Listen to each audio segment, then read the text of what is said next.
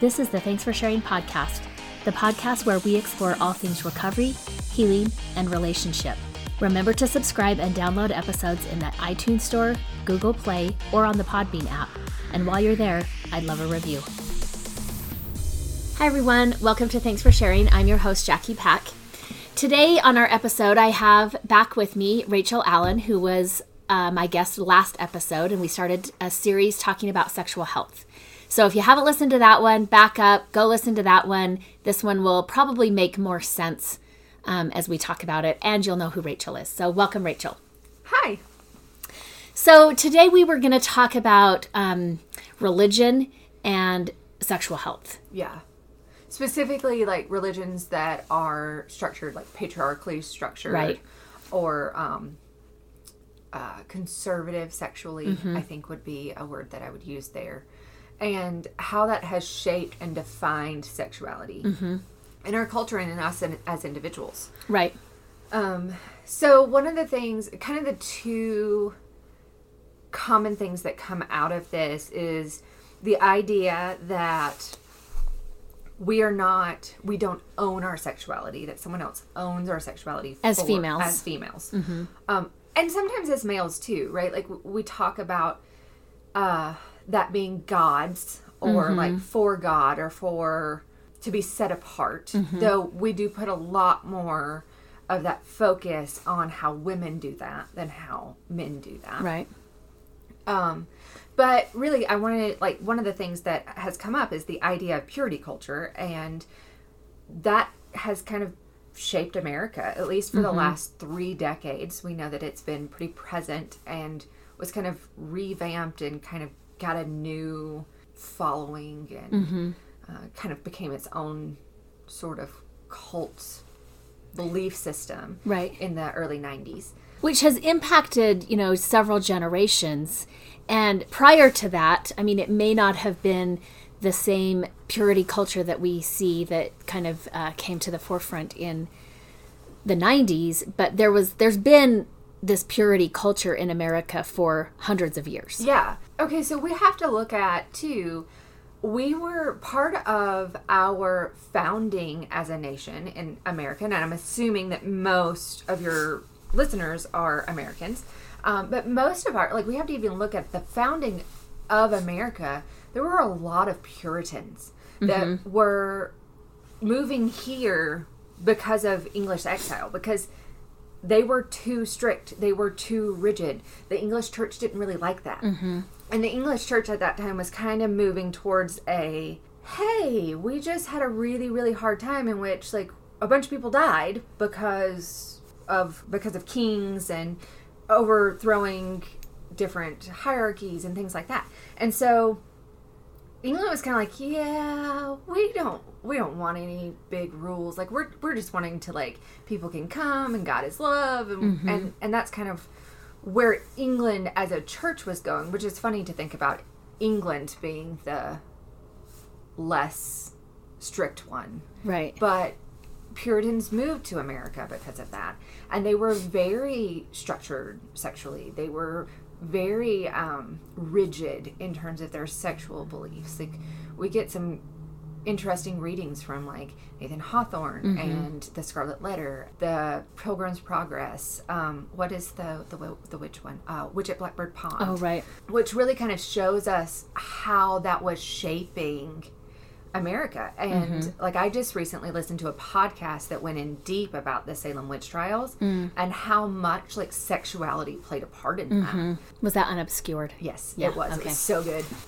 And so we see those tenets kind of carrying through, even though most of us would say like we weren't raised by Puritans it was in our it w- foundation It was very much in our yeah. foundation, and regardless of where we've kind of gone after that, that is our foundation. And so when we're looking at the idea of purity and female sexuality and owning sexuality and being able to live in our sexuality, like that has not been allowed in mm-hmm. America, really ever. Right. And just like we do with clients, a lot of times we will say to them, like, you need to know your story. And mm-hmm. your story didn't just begin at birth. Right. So we're looking at, your parents, your grandparents, whatever that looks like, right? We're going back because if change is going to happen, we have to know what the root foundation is. Right.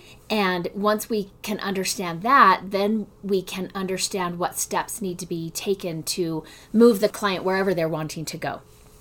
And so I think that's similar as a country, right? If we Right. if we want to make progress or if you know, some people are like the sexual message is not working mm-hmm. or we're too sexualized. I mean, on some levels we're too sexualized, on others we are not enough, right? And so I think we can't outpace or outgrow our foundational roots and we have to go back and talk about that story. Yeah. So one of the things that I like, I I'm a linguist by nature. Like I love words and I love kind of understanding the meaning of words. Like I think that there's a big difference between a sexualized cul- culture mm-hmm. and a sexually healthy culture. Right.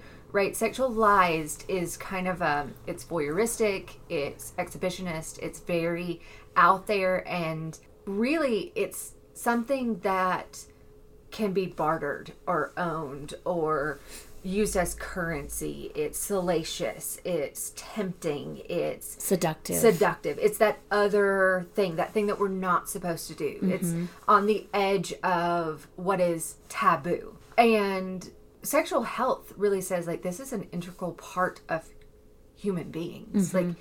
We literally cannot survive as a race without our sexuality. And there are whole cultures that have festivals around sex that are open to what it means to be female, what it means to be male, and and anything kind of in between that. Like we know that Native Americans didn't have two genders. Mm-hmm. That kind of came to America with the Puritans. And we've lost some of that in trying to control and mandate what sexuality is supposed to look like for individuals. So let's talk a little bit about the fear of sexuality. Okay, I got super excited about that. So I think historically, and, and again, well, not again, because I haven't actually stated this today, but when I'm looking at the history of patriarchal religions and patriarchal structures, I am looking at Christianity, Hebrew, and Islam. And that's kind of my like I know more about that than other religions. Um, I know way more about Christianity than I do Judaism and Islam. So as I'm talking, like I'm talking through a Christian lens, but I'm sure that there are variances in different denominations and sects of that. And I'm sure that most of this is going to make sense. But when the Christian church kind of started taking over Europe, one of the things, like, th- there are two things that I think kind of happened at the same time that were really imperative to sexual health in religion. It also shaped our hierarchy. And one of those is Augustine was sexually anorexic. And Augustine was, just for listeners. Augustine was he's an he's an apostle, um, but he was a theologian, and he um, he gave us most like a lot of the tenets that we think of as like foundational theological beliefs came from Augustine.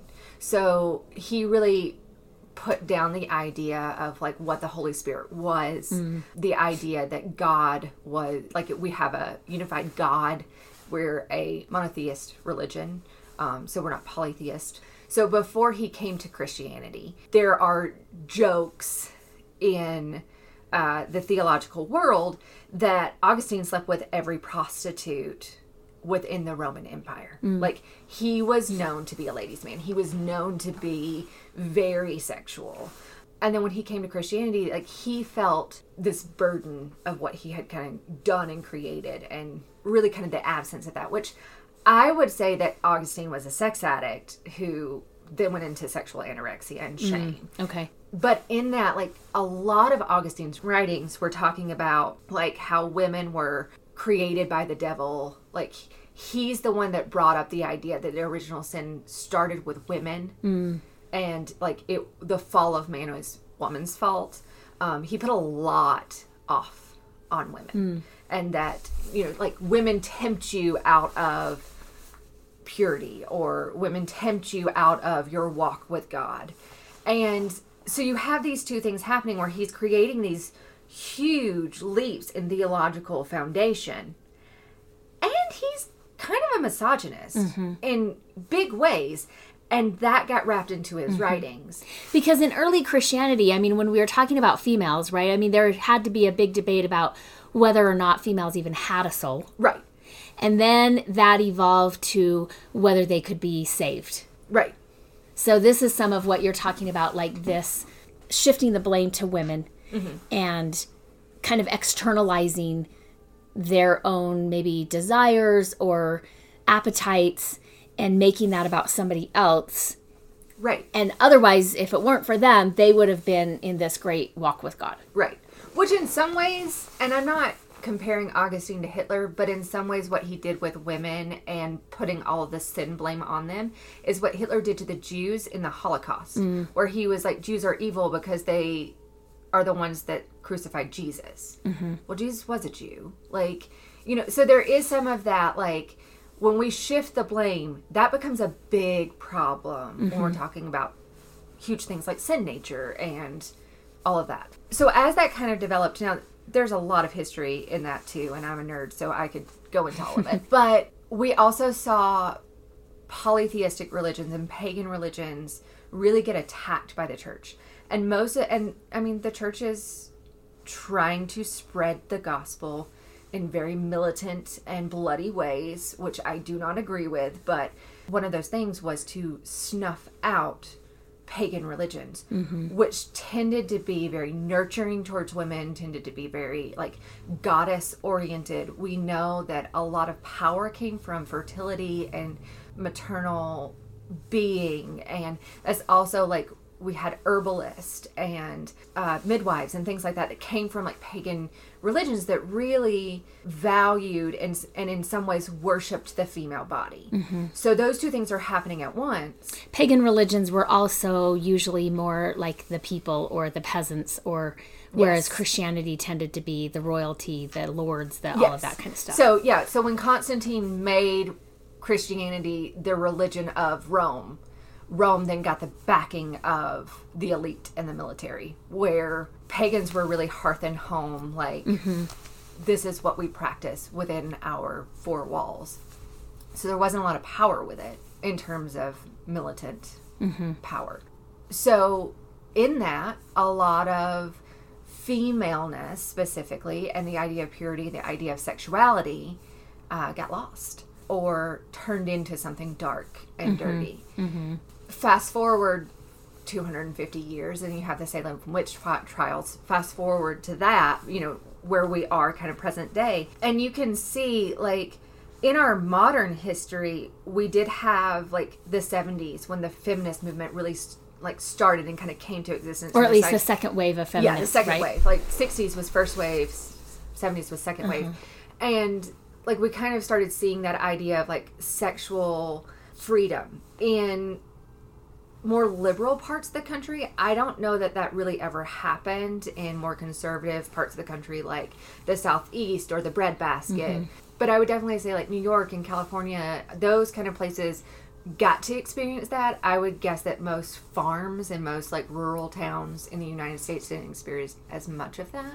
But in the 80s, we got a huge Christian backlash or a huge like conservative backlash from that, right? Like cuz women wanted birth control and mm-hmm. women wanted to leave the home and start working and not have children as much. And and it really created a lot of financial freedom for women. That's when we first started looking at marital rape as actually mm-hmm. being a thing. And then the conservatives really started pushing against this idea of women owning their sexuality. And then we get the purity culture movement that kind of comes after that which is this idea of giving your purity your virginity not even purity Purity giving- is virginity. yeah those things are very related and the the penis to vagina virginity is really the only thing that counts in that and but like that idea of like a, a virginity until marriage and giving it to your father or giving it to god or giving it to this male to hold mm-hmm. until your wedding Which then your husband now owns it. Yes. And then we've had the last 30 years of that kind of showing up in our culture And now we're kind of watching that shift because mm-hmm. some of the front runners of the purity movement as it stands today are kind of coming out and saying, yeah, this was a bad idea. Like that mm-hmm. we didn't know what we were talking about when we did this. Right. And it caused damage.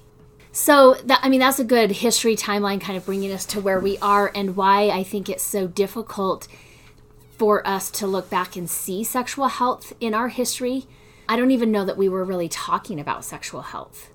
Yeah. And so I think that's kind of a newer, you know, 21st century kind of term, latter half of the 21st century kind of term in saying that sexual health is something Well, I think it says something that we didn't really ask women about sexual health in like till 2005, right? Like most sexual health books were written by men for men, mm-hmm. and most like marital books were written by men for women. Mm-hmm. And so, really, until 2005, we didn't start getting good research about women saying like. "Oh, It's not that I don't like sex. It's that I'm not having good sex, or it's not that like I'm exhausted. I don't have I don't have any more time or any more space to give to this. Or I didn't I don't even know like aside from the three positions that my husband likes, like I don't know. Mm-hmm. And there has been a kind of a another backlash to that where women feel like they need to get educated, but they're going to porn for that, mm-hmm. which is also made by men for men. Right. so again it, it's this idea of like women really haven't had a space in american history or in american culture to shape what healthy female sexuality looks like. And i'm not like i'm not just because there's a whole nother side of this that's about males too right? Mm-hmm. Like and and i think that that in and of itself like we have to talk about because when it comes to patriarchal structures it's not good for either person. Right. because it, it is a structure it is a hierarchy. There is a power dynamic. Mm-hmm. and, and and men in different ways than women right are told what their sexuality needs to look like um, what it can't look like um, how much it needs to look like all of that kind of stuff. Men are also told that as well. So they they get a different message than females do. And in some ways i think that might look like they get to be owners of their sexuality. Mm-hmm.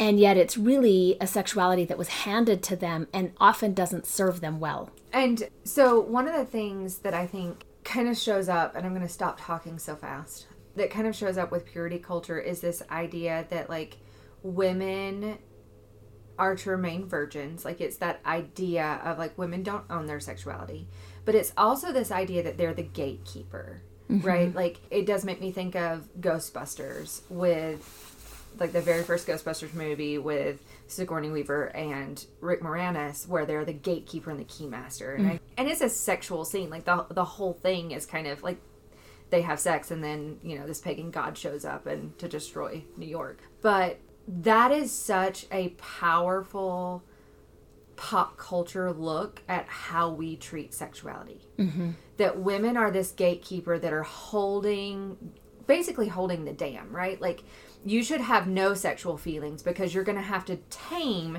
these sexual feelings of men. And if you break like this water's just going to go everywhere and mm-hmm. it's going to be uncontrolled and they're like it is your job to contain it because men can't it's not their job to contain it Right. it's not like they literally can't which is super frustrating i think for both sexes right like the idea that you as a male have no self-control right should be really insulting, I would think. Like, men run our world.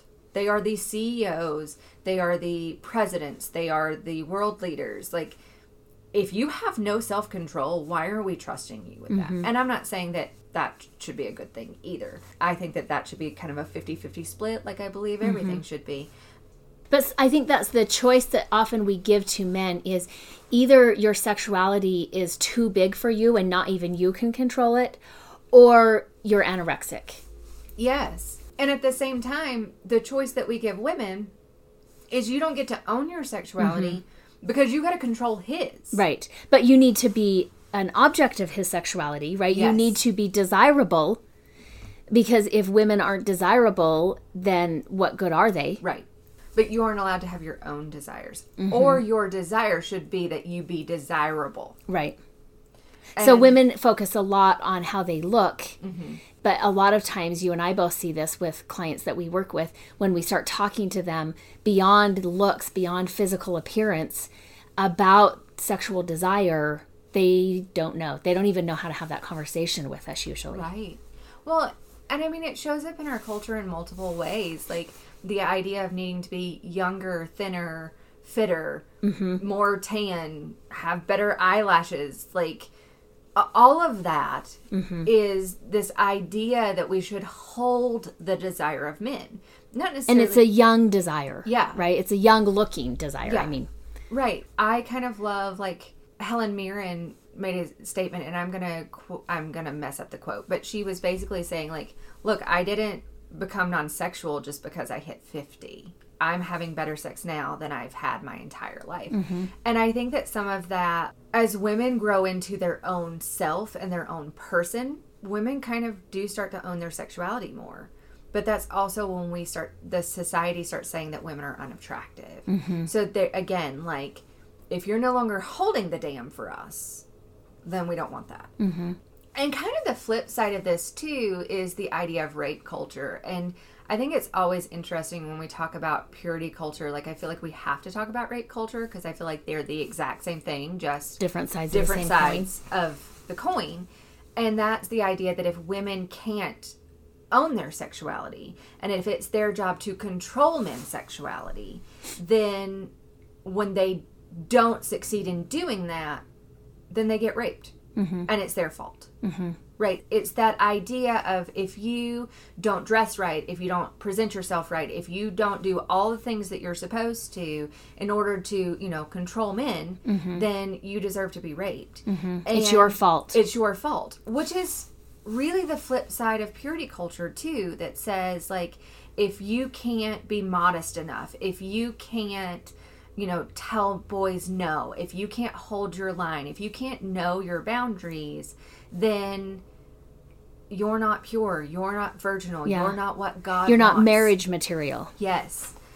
So it's really the same message. Mm-hmm. It's just wrapped in different boxes. And we have what is that? It's like a traveling display. I know it's been here in Salt Lake City, different states. I think it's called like What I Wore or What She Wore. Yes, what She wore. What She Wore. And it's really the clothing of female rape victims, right? And they're just hanging up like this is what she was wearing. And it's like jeans and a hoodie and tennis shoes, right? It's just regular looking and- clothes yeah. that you would see on any college campus when she, you know, gets out of bed and has to hurry to class and isn't trying to like pretty herself up or dress herself up or be an object of sexual desire and she ends up getting assaulted. And so I think it is really challenging some of these notions that beca- because a woman's dressed a certain way or not dressed a certain way that she's in increasing her likelihood of being raped. Right. Uh, I mean, also the idea of modesty just isn't accurate. Like, it doesn't make women safer, and it doesn't make men "quote unquote" lust less. That is, that's on the men, no matter what the woman is wearing, and like, the only way to make women safe is to make men accountable. Right? Like that's that piece of like, if someone robs me, we want the robber to deal with consequences. We don't always want a rapist to deal with consequences. Right. We don't even like using the word rape for what rape is. Right. You know, like I, I tell people in my office all the time, which, you know, it's super fun. I keep saying I'm going to put it up on it as a sign in my office, but like non consensual sex is rape. Mm-hmm. If it's, and coercion is not consent. Mm-hmm. So if you keep pushing and keep pushing and keep pushing, and she says yes, or she says uh, or she says maybe, Fine. fine, whatever, I don't know, okay, I guess, that's not consent. Right. That's just not consent. And we have primed teenagers and early adults to get sex this way. Mm-hmm. And and I'm not going to say that it's all on our males. Like I think that females buy into this narrative just as much as males mm-hmm. do, right? Like Well, and, and females don't know how to own their no either. right. And so I think a lot of times they don't give clear messages because they don't get a good response if they say no with any firmness. And that that's not just sexually, right? But I mean, I think I mean, a lot of times we tell girls that they don't know what they're thinking or they're wrong or we don't listen to them. So not surprising, girls are also not clearly stating mm-hmm. what they're feeling. Mm-hmm. We also tell women don't be aggressive, mm-hmm. don't be mean to him. Right. Right. You know, don't like friend zone is a thing, right? Like I hear more guys complain about being in a friend zone with females, and I'm always like, women do that all the time. We don't complain about it, mm-hmm. right? Like we have male friends, right. but it's that idea that like she should just be attractive to me because I'm an available male, and therefore mm-hmm. she should want me. Or be flattered by my advances or my Right. comments. And the idea that she would just want to be friends and have no sexual interest is kind of like appalling. Mm-hmm. Or like sometimes it's made into a joke, although I think there's a lot of bitterness that comes from that when I mm-hmm. hear like I'm in the friend zone. And again, I'm not I'm not trying to trash on men. Like I don't think that that's it at all. I think that men have been given this narrative too, and I don't think it's fair for them. And when mm-hmm. I talk to men who step out of this narrative, their sex is a lot more fulfilling. Mm-hmm. They enjoy their partner more. They get to explore with their partner, which is this beautiful, messy, creative side of mm-hmm. sex that I just love, right? Like we talked about that in episode 1 that like sex isn't supposed to be a box Right. and it's supposed to be creative and messy and vulnerable and beautiful and when we create so many rules around it that it becomes more anxiety inducing mm-hmm. than creative like that's a problem Right. and unfortunately i think most conservative churches in order to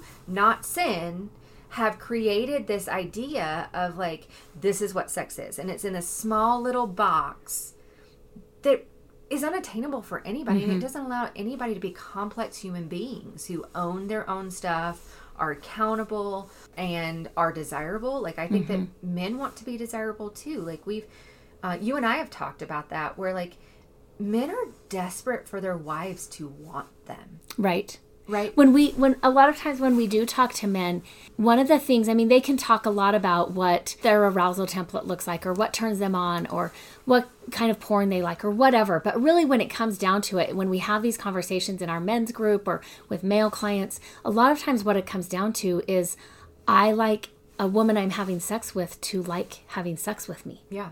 And sometimes it just stops with i want her to like having sex. Right Right, but if if women are doing all of this to please men and they don't really know what they want or mm-hmm. they need or they desire, like they don't know how to ask Right. for that. Well, and they can't fully show up as a partner. Right. Right. Because they're more to be acted upon and they kind of freeze or they go blank when we ask them to act. Right.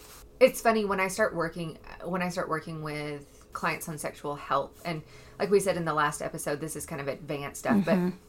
I always ask like okay, so when you guys are trying to figure out where you're going for dinner, who puts the options on the table? Like who decides this is where I want to go to dinner? Like how do you do that? And not always, but most of the husbands will say, well, she always just says, whatever you want. Mm-hmm. And that's pretty much how sex goes too. Or I will have them say too, like, um, we can go here, or I don't want to go here and I don't want to go here, right? So we call that leftover sex. Right. Right. I'm not willing to do this and you don't like this and I'm not willing to do that. So we'll do what's left over. Right. And leftover sex, surprise, surprise, is not good sex. Right. And here's the thing like, kind of going back to the original thing of like how patriarchal structure has dealt with this or like convoluted this. Like, we don't see a lot of good sexual health in religious text in Christian or Islam or Judaism, except for maybe Song of Solomon. And you and I have talked about like that, or Song of Songs. It's not even Song of Solomon, that's been misinterpreted. Like, we don't know who wrote it. Mm-hmm. So it kind of depends on who wrote Song of Songs on whether or not it's healthy sexuality or whether or not it's patriarchal BS. Mm-hmm. Like if you're a king, like you kind of get whatever you want anyway because you can kill the person that doesn't give it to you. Right. And we often recognize, right? Or I, I don't know that we're recognizing, but I think we've bought into, historically, people have bought into this idea that kings had these appetites, right? They had an appetite for wealth, they had an appetite for power, they had an appetite for land, and they had an appetite for sex that just the queen could not satisfy, right? So it was totally acceptable that he was going to have multiple sex partners. Right. Well, even our term, like in psychology, we talk about entitlement a lot. Mm-hmm. Even that term entitlement comes from kingships. The idea that just because you are born who you are, you get these things. Right. Like, no. Like, I mm-hmm. I mean, like, I don't know that that should how the should be how the world works, mm-hmm. but that is how most of our history is structured. That is how power is structured in the United States right now. He who has the power makes the rules mm-hmm. And writes the history. and writes the history. And I mean, you know, we can talk about revisionist history another time. But that's another piece of that, right? No, you don't get the right to a female's body, or you don't get the right to a per- another person's body mm-hmm. just because of who you are, Right. Or what title you hold. And we kind of treat it that way. But I think the other piece of that is like when it comes to patriarchal structures, especially when it comes to religious patriarchal structures, historically what has happened is he who has the gold makes the rules. Mm-hmm. Well, for a long time, women weren't allowed to have the gold. Right. And so some of that really holds to women didn't have a voice, still don't have a voice in most conservative religions. Women are treated as secondary citizens, mm-hmm. even though every origin story, the Bible, the Quran, the Torah, all state that God created man and male and female in his image. Male and female, he created them in his image. Like at no point does he delineate that in creation. And yet and that's in all three books, just so that you're aware. And so like when we look at that, that really tells me that like we've created the structure. It works well for men in power until it doesn't. Mm-hmm. Because I think that men in power can be very lonely. Like we know that and we see that, Right. right? Because they have power, so they don't need mm-hmm. relationship. But that's not Well, and, and often, I mean, if we're working with a sex addict client, we're like, it's not just about more sex. Mm-hmm. And it's not just about more sex with more people. right. I mean, somehow you were doing that and you ended up in my office. So, on some level, it wasn't working for you, right? And so, if we go back and start to challenge this idea that a king had this kingly appetite for sex and he just kept having more and more concubines, maybe that wasn't what he was after all. Like, maybe had he actually had a partnership with a queen who was more than just benefiting her family and the king's family like that's what marriage really mm-hmm. was right? Sometimes we talk about the origin of marriage. That was the origin of marriage. It was an arrangement In between which- families in which women were used as the bartering tool Yeah, in which women are were bought and sold. Yes. like it was a form of slavery. Yeah. maybe a different kind of slavery, but it was definitely a form of sla- slavery. And I think even in that, like I look like just looking at the marital laws in the United States are just insane to me. That like men could beat their wives with rods up until like the 1950s in most states. Like that's just insane. But even kind of looking at that, we as people, like we kind of live in this weird dynamic as human beings we're built to grow and be, create and live in kind of the Mm-hmm. unknown. Like we were created to be nomads. As tribes, we moved, we Right. shifted, we created. And yet we so desire this structure and this foundation for mm-hmm. people to tell us what to do. Mm-hmm. right And I think that religion has capitalized on that kind of fear of the unknown, that fear of the dark. Like, if I know what rules keep me safe and keep me in good standing with whoever or mm-hmm. whatever, then I'm good. And and I'll just do that checklist and mm-hmm. it's fine. But that doesn't really work with humanity. And we've done that with sexuality, and it really doesn't work with sexuality. Right. I was thinking when you were talking, I can't remember. I should have looked this up before, but I didn't know I was going to have this thought. So I don't remember who it is. Um, I think it's from a book, but also based on research, talking about how long it takes for like our blood to regenerate itself, right? How long it takes for our skin to regenerate itself. Sometimes some of these things are months, sometimes these things for like two years, right? That our body is literally regenerating parts of it. And when we look at how our body is continually kind of reinventing itself, Right. and yet we want to keep our sexuality in this box that is bounded Right. and doesn't grow out of that box or doesn't evolve. I think that's where we s- start to look at and see we have a lot of sexual messages that are not serving people and are breaking down. And I think that's where we're starting to look at like, what is the sexual health side of this? Right. Well, and I think the other piece of it is okay, look, I get that when you have a 12 year old who doesn't know what to do with their body and they're scared and they're not in a relationship and you know STDs are a real thing and sex is I mean like 12 is young for sex and Mm-hmm. you know you have all of this like emotional immaturity happening like I get wanting to like put some boundaries there Sure. and say like this is how You might want to wait. That's Right. kind of a big step. But I don't have, as a 30 something year old, I don't have the same rules that I Mm-hmm. had when I was 12. Mm-hmm. And yet, in these conservative patriarchal structures, we do Mm-hmm. with sexuality. And sometimes women are the biggest defenders of those. Right. Well, and honestly, like, I, again, like, when you look at the amount of things that women, which this could be its own episode in and of itself, when you look at the amount of things that women in their mind do every day in order to keep themselves sexually safe, of course they like the rules because they mm-hmm. just want to be safe. Mm-hmm. I think they also want to have a very clear roadmap to being good. Yes. And a lot of times that good, again, goes back to the purity culture. Yes, and when the entirety of the fall of man has been put on women's sinful nature, mm-hmm. like you do feel like you have to kind of mm-hmm. work your way out of that. Well, and I think if if the belief, right, is that if I'm a good girl, I will be protected from sexual assault, sexual abuse, all of that kind of stuff. Like that happens to sinful women. So if I can be pure, if I can be good, if I can be righteous and spiritual and all those things, I'm somehow protecting myself. And that works until it's completely shattered. Right. And I was going to say, and statistically speaking, that's just inaccurate. Mm-hmm. And the flip side of that, okay, so statistics, it's like one in five women have experienced sexual assault in their lifetime, Mm-hmm. right? And one in 16, you told me this the other day, one in 16's Their first sexual experience was unwanted. Yeah. So like when we look at that, the the flip side of that is that rape culture piece that said, "Well, that's your fault. You weren't good enough. You must have done something bad Mm-hmm. that you need to repent of, or that wouldn't have mm-hmm. happened." Well, I think also, I mean, we, you know, I think when we're teaching kids, we're starting to teach kids about sex.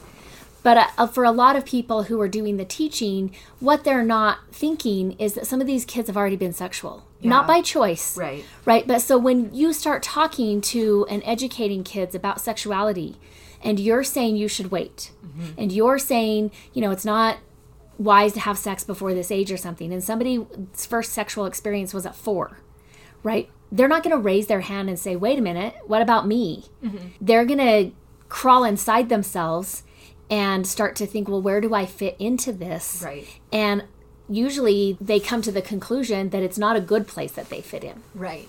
Well, and I remember so I I was in the pure like the first part of the purity movement like I experienced that. And I remember like they would talk about like how gross it was and how dirty it was. They would use like flowers and pass it around mm. the room and everybody would take a petal. And then like at the end they were like this is what you're giving your husband. And like I think I've used the example with you of the chewing, gum, right? Right. Or like they would show like if you went to bed with your partner, like your partner's also going to bed with this person and that person. So like it, Mm-hmm, it like it became really like dirty and shameful and like you shouldn't do this. And then they would put this in in this nice little caveat at the end of like, but if you've already done those things, God believes in a second virginity. Okay, that's not helpful, Mm-hmm. right? Like especially when we're putting in all of this shame of don't do it, and then they're like, but if you have done it, Don't feel too bad. don't feel too bad. Like you just spent an hour telling kids how dirty and terrible and horrible they are, and then you put in this great caveat at the end. Like I don't know that that's how that works. Also, again, like a lot of pressure is put on the girls, right? Like I remember this was a thing like eh, growing up and granted i will say my mother did a great job at being like yeah.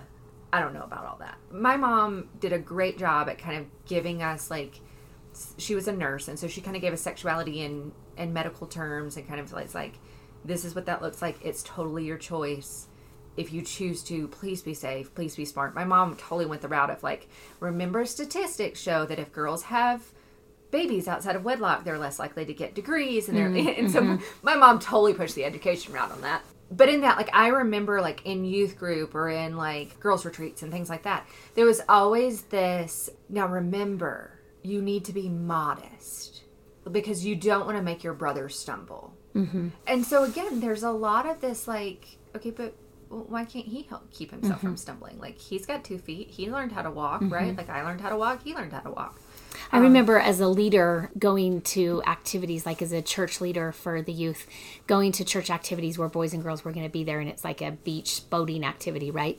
And so it's like, okay, girls, you have to wear a shirt and you have to wear this over your bathing suit and no two piece and this and that. And I'm like, these are drowning hazards. Uh-huh. Like, it's literally not safe to put all these clothing over the top of her. Like, cotton doesn't do well in the water, it right. becomes heavy. It's, you know, and they were like, well, but what about the boys? You know, and it's like, so we're just gonna like put weights on the girls and like be like, don't get in the water because you'll drown but at least he won't have to see shoulders.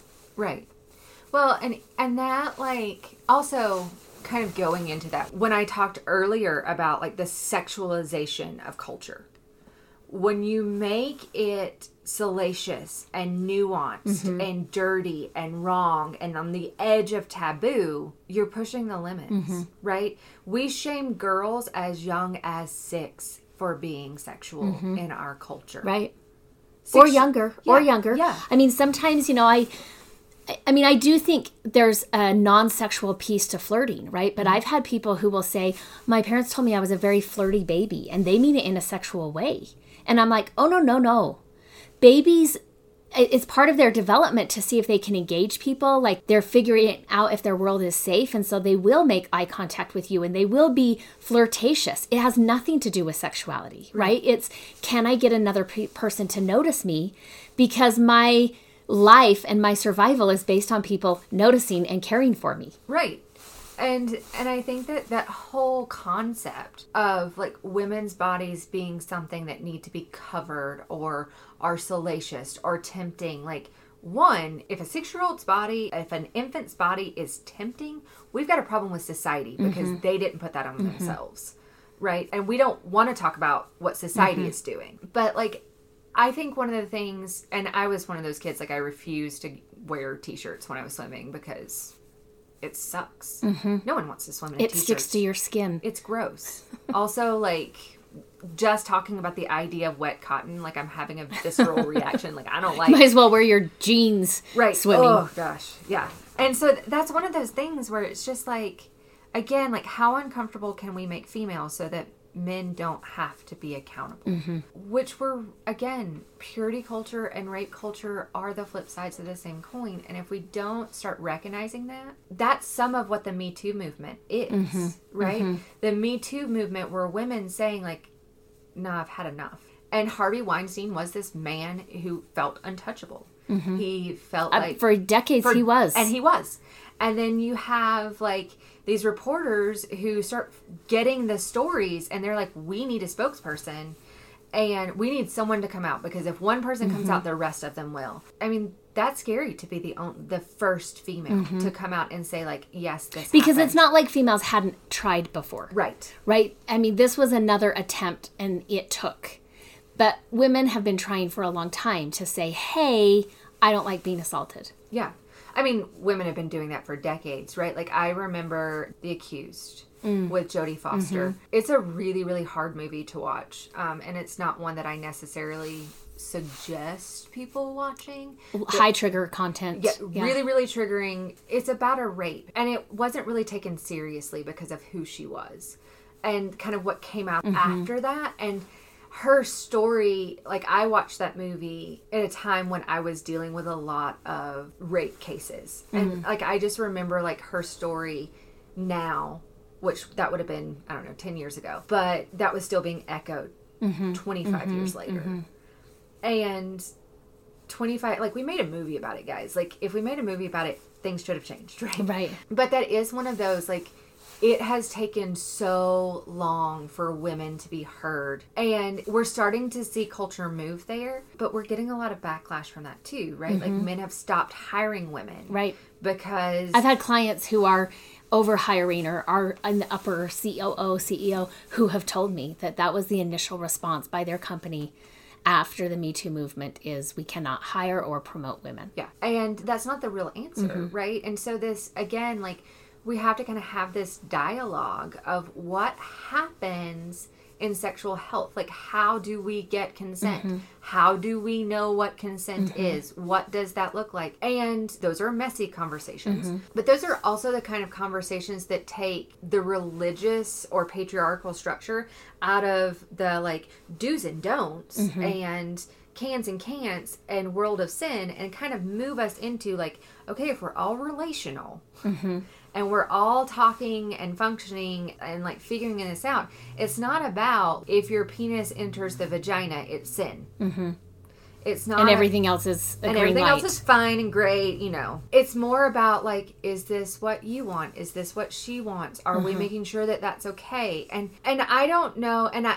I get like there's a lot of religious kind of constructs and structures around this, right? Like wait until marriage. Well, people used to get married at 14 and usually she didn't have a choice in it Mm-hmm. he was 30. So like there there's just a lot around that that like we need to start diving into as a culture of like what did that mean then Mm-hmm. and what does that mean now and how do we process that? Mm-hmm. The idea that like religion shouldn't adapt with culture and society I think it's a really hard one because it has throughout mm-hmm, time. Mm-hmm. Right? Like if we look at what the the evangelical and I'm just saying evangelical because that's what most Americans identify as. Evangelical Christian churches now versus what the early Christian church was with Paul, they are 2 mm-hmm. very different things. They look very different. If we look at the American church versus the European church, they are very different and hold very different things as important or valuable. If you look at the difference between Protestants and Catholics, if you look at the difference between Protestants and other Protestants, mm-hmm. right? Like there's just so many variations of what is allowed and what is not allowed and what how that shows up like they adapt. So the idea that sexuality can't and shouldn't mm-hmm. is just off. Right. Initially, in transition periods, yes, more is going to be required of people, mm-hmm. right? Like, yeah, it's going to take effort and energy to turn the ship in the direction that it works best. Mm-hmm. I said ship, not shit, just FYI. And But so, you just said it. Just Right. so I think it's one of those where more is going to be required not just of men, but of women. Yeah. And it's not going to be I tell people all the time, it's not going to be this drudgery. Like we the last thing we want is for sex to be even more burdensome and even more bogged down, right? Like what we want is to start to free it and if we put some energy and some thought and some education you know i'm like the, the rules for sexual health are pretty simple right we talk about safe s- sane and consensual Yeah. and that's a pretty broad net but it's also and it's they're pretty simple rules but it allows for a lot of different people and their preferences and their likes and yes the other thing that we i think we have learned as divorce has become more acceptable in the United States as the choice to not actually get married has become more acceptable in the United States. Uh, one of the things that we're seeing, right, is if you're in a committed relationship, this person isn't stuck with you, Right. Right? They can leave. And so the need to keep the relationship working for both of you goes high. up. Right, it's high. And it requires more effort. It requires you to keep working on yourself. Mm-hmm. And what we found is that the divorce rate is actually going down because people aren't just like, I'm stuck here. But it's not in Christian communities. Yeah. And I think that that's, that to me is a telltale sign that we've got to shift. We've got to adapt. We've got to move. Because a lot of those marriages maybe shouldn't be together.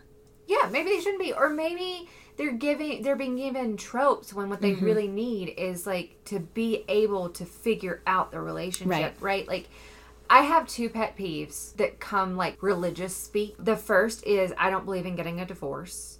I heard that my entire life growing up, and I've heard Mm-hmm. it from different people in different religious communities. I still hear it. Mm-hmm. Here's the thing being a therapist changed my perspective on this. I believe in divorce. The only thing that you have to do to get a divorce is to stop trying. If you go into stasis, I guarantee you, it may not be tomorrow, it may not mm-hmm. be in 10 years, but you are headed for divorce because stasis doesn't work for humanity. Right. So I do believe in divorce. And I think that we have to work our way away from that. Like every day that I connect and reach for my mm-hmm. husband and say, I love you and I care for him and I step into that space and I'm a partner. Mm-hmm. And every day that he does that back for me, we're working our way away from divorce. Right. Right. Like, and we've got a pretty big gap there now. Right. Because we've been together so long and we do that for each other. Uh, one of the sayings that we use in our marriage a lot is we stand back to back. And that's because we're nerds. And on a battlefield, you stand back to back to protect each other. But you're equals. And you have to pay attention to each other's movements. You have to pay attention to each other, like where you're going and what you're doing. Right? And you're helping each other. You're stabilizing each other. You are each other's strength Right. you don't get that in any other formation on a battlefield. And I'm not saying that the world is a battlefield necessarily, but I do think that often me and my husband have to come back and say like it's us against the world. Like we mm-hmm. chose each other. We've got each other's back. Mm-hmm. We're, we don't just have each other's back. We're standing back to back mm-hmm. as equals. The other pet peeve I have, and I get that it works for some people. It does not work for me, and it always messes up things in my office. Is the idea of the love languages, the the mm. five The love five love languages, or languages. whatever. And again, like this was a religious construct created by religious people in order to like simplify and explain how to love each other. And they're all good. Like, Well, and and I also think the premise of that idea that in a relationship you're going to have to figure out the language of another person, right? Like this other person has a way of being mm-hmm. that is not yours. yeah. And that's not a bad thing. And it is your responsibility to figure out what language they speak. Mm-hmm. I don't have a problem with that. I don't either. So the premise of it, don't necessarily disagree with. But here's the thing: when a wife comes to me and she says that her love language is acts of service, and he says his love language is physical touch, I don't believe it. And here's why: we all need all of them. Mm-hmm. That is human connection. And almost all the time that's what they say they are. yes, women. You're are, like, let me predict. Yeah. I have a really good if you have really read good this, at this. book, you are one of these two things. And but here's the thing. And usually he's talking about sex when he's talking Mm-hmm. about physical touch, and usually she's talking about she wants him to pick up his laundry off the floor. Right. Right? Like and so there is this just this sum of this of like it's so reductive. Uh-huh. And these are incredibly complex creatures. We are incredibly complex. Right. If you have a religious faith, you believe that. Mm-hmm. You believe that you are incredibly complex. And that's good news. Yeah. It's good news because it means we can continually evolve. And I mean, like, so there's a okay, so there's a book series that I read, and they talk about they describe God as infinity, and they describe human beings as slivers of infinity, mm. and it's a really neat like book and concept. But like, I love that idea in terms of talking about human sexuality, because if you like a sliver of infinity is still infinity. Mm-hmm. You you still have such like beautiful creative space to grow and build and develop. And okay like have some constraints around that. Have some rules. I'm all about rules and boundaries mm-hmm. right? Like again it needs to be consensual. Like we need to be on the same page. Let's not have any like slips or accidents or like things going in the wrong place when the other person doesn't know it's coming so it needs to be consensual we need to be talking about that and that doesn't have to look like a board presentation, Right. Right? Like that can be flirtatious, that can be mm-hmm. fun, but make sure it's consensual. Understand what consent is. There's great stuff out on mm-hmm. YouTube right now. Just type in T consent. Right. E And, TEA. and it's great, right? Like it will give you the roadmap of what consent is. Make sure it's consensual.